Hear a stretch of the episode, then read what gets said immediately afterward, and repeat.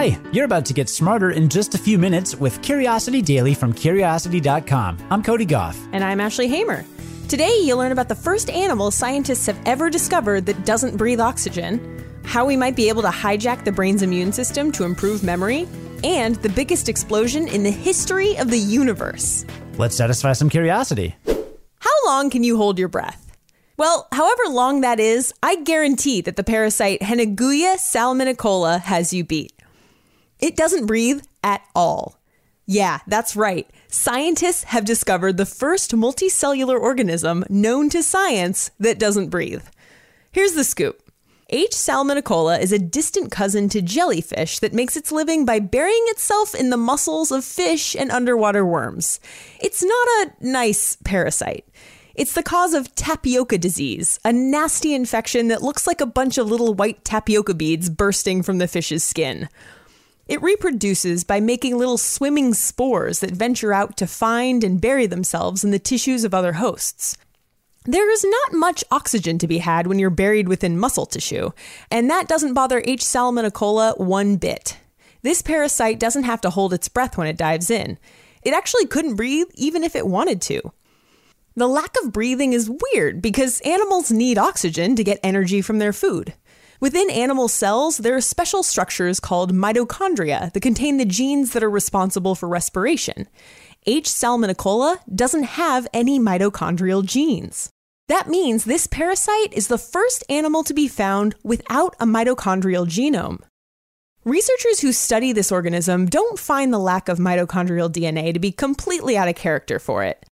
In fact, previous genetic studies showed that all sorts of genes found in its jellyfish cousins are missing from H. salminicola's genome. Over time, it's lost the ability to build everything from muscle to nerve cells. This genetic downsizing might be one of its evolutionary strengths. It allows it to stay small and to reproduce very quickly.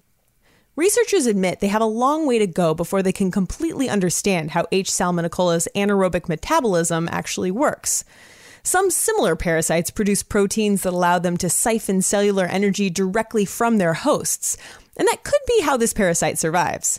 More research needs to be done before we can fully understand this evolutionary oddity. For the first time, researchers have found evidence that tweaking the brain's immune system may help with memory and learning. And this discovery could lead to new ways to help people with neurodegenerative diseases. We often use the terms neurons and brain cells interchangeably, at least on this podcast. But while neurons are what help you think, feel, and move, they're not the only type of brain cell. They're actually outnumbered by cells called glia.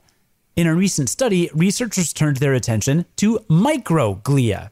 That's a type of glial cell that shapes your brain as you develop, and it deals with pathogens and injuries when your brain is in danger. In the study, researchers used genetically modified rats to explore the impact these cells had on memory. The results were, well, memorable. They had two kinds of rats some that had microglia and some that had been genetically modified not to have them. Then they put the rats in mazes to test their memory. At first, all of the rats did about the same. That was not surprising. After all, microglia fight infection and deal with damage. No one expected them to help with memory. But then something weird happened. The researchers ran the same tests again after the mice without microglia regenerated the immune cells. The second time through, the normal rats did about the same, but the rats with the newly regrown microglia did an amazing job. All of a sudden, they were performing between 25 and 50% better than the normal rats. Imagine what it would be like for your memory to improve by 50%. That's like remembering an entire Jonas brother. This is the first study to show this kind of effect, so there are still a lot of questions that researchers haven't started to explore, including why the rat's memory improved so drastically. But they do have a theory. In ordinary brains, microglia change shape slightly when they're dealing with an infection. It's called an activated shape. When the researchers looked closely at the brains of the genetically engineered rats, they saw that the newly regenerated microglia didn't look normal. They had the activated shape. And they don't know why. The memory effect didn't last. With time, the newly generated microglia lost their activated shape and started looking normal. As that happened, the genetically modified rats lost their supercharged memory. Womp womp. Still, like I mentioned earlier, this discovery might guide researchers in their search for new ways to help people with neurodegenerative diseases like dementia, Alzheimer's, and multiple sclerosis. But the next time you think about brain cells, spare a thought for your microglia. They do more than scientists ever believed they could. The little glia that could. It's literally, I think I can, I think I can, because it's, it's a brain cell. Astronomers have detected the biggest explosion in the history of the universe. How's that for a discovery? All right, Ashley, stop burying the lead. What's the story here? If you ever feel like things just can't get any worse here on Earth, then consider what happened to the Ophiuchus galaxy cluster a few hundred million years ago. According to this new research, a supermassive black hole let off an outburst so big that it left behind a galactic crater you can hardly imagine. As in, it had a diameter the width of 15 Milky Way galaxies. But this wasn't just a rough week. It lasted about 100 million years, and it was the biggest explosion humans have ever recorded.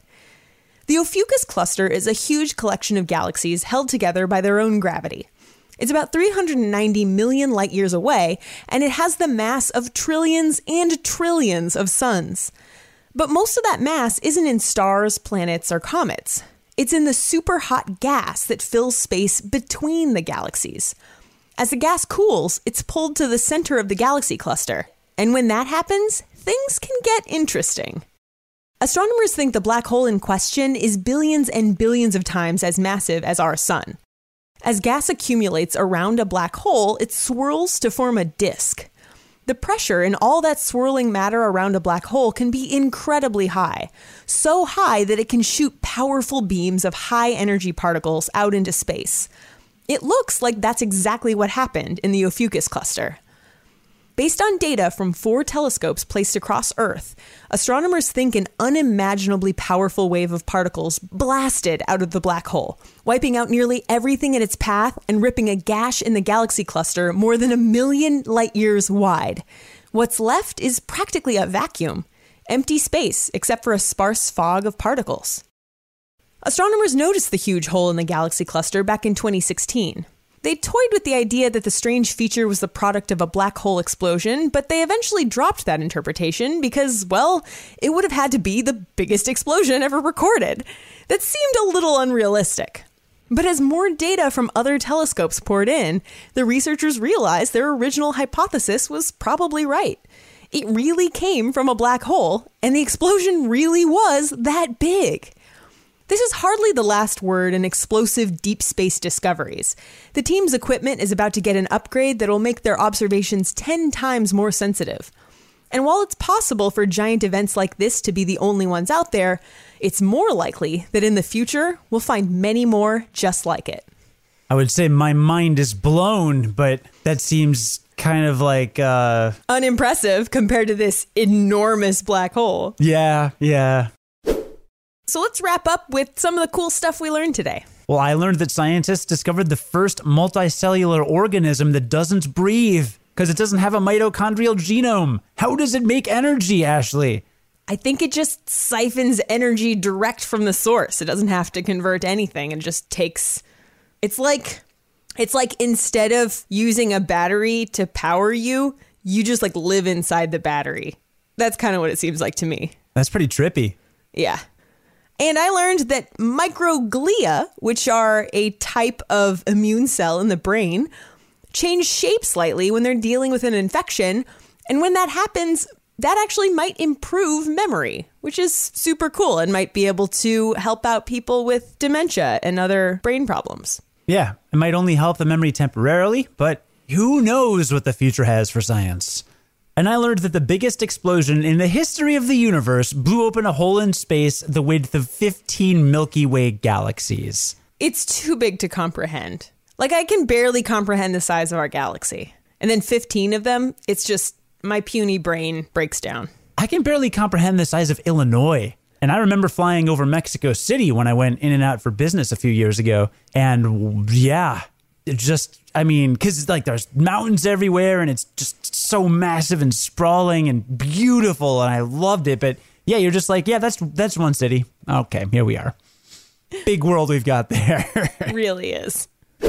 Today's stories were written by Cameron Duke and Grant Currin and edited by Ashley Hamer, who's the managing editor for Curiosity Daily. Today's episode was produced and edited by Cody Gough. Join us again tomorrow to learn something new in just a few minutes. And until then, stay curious.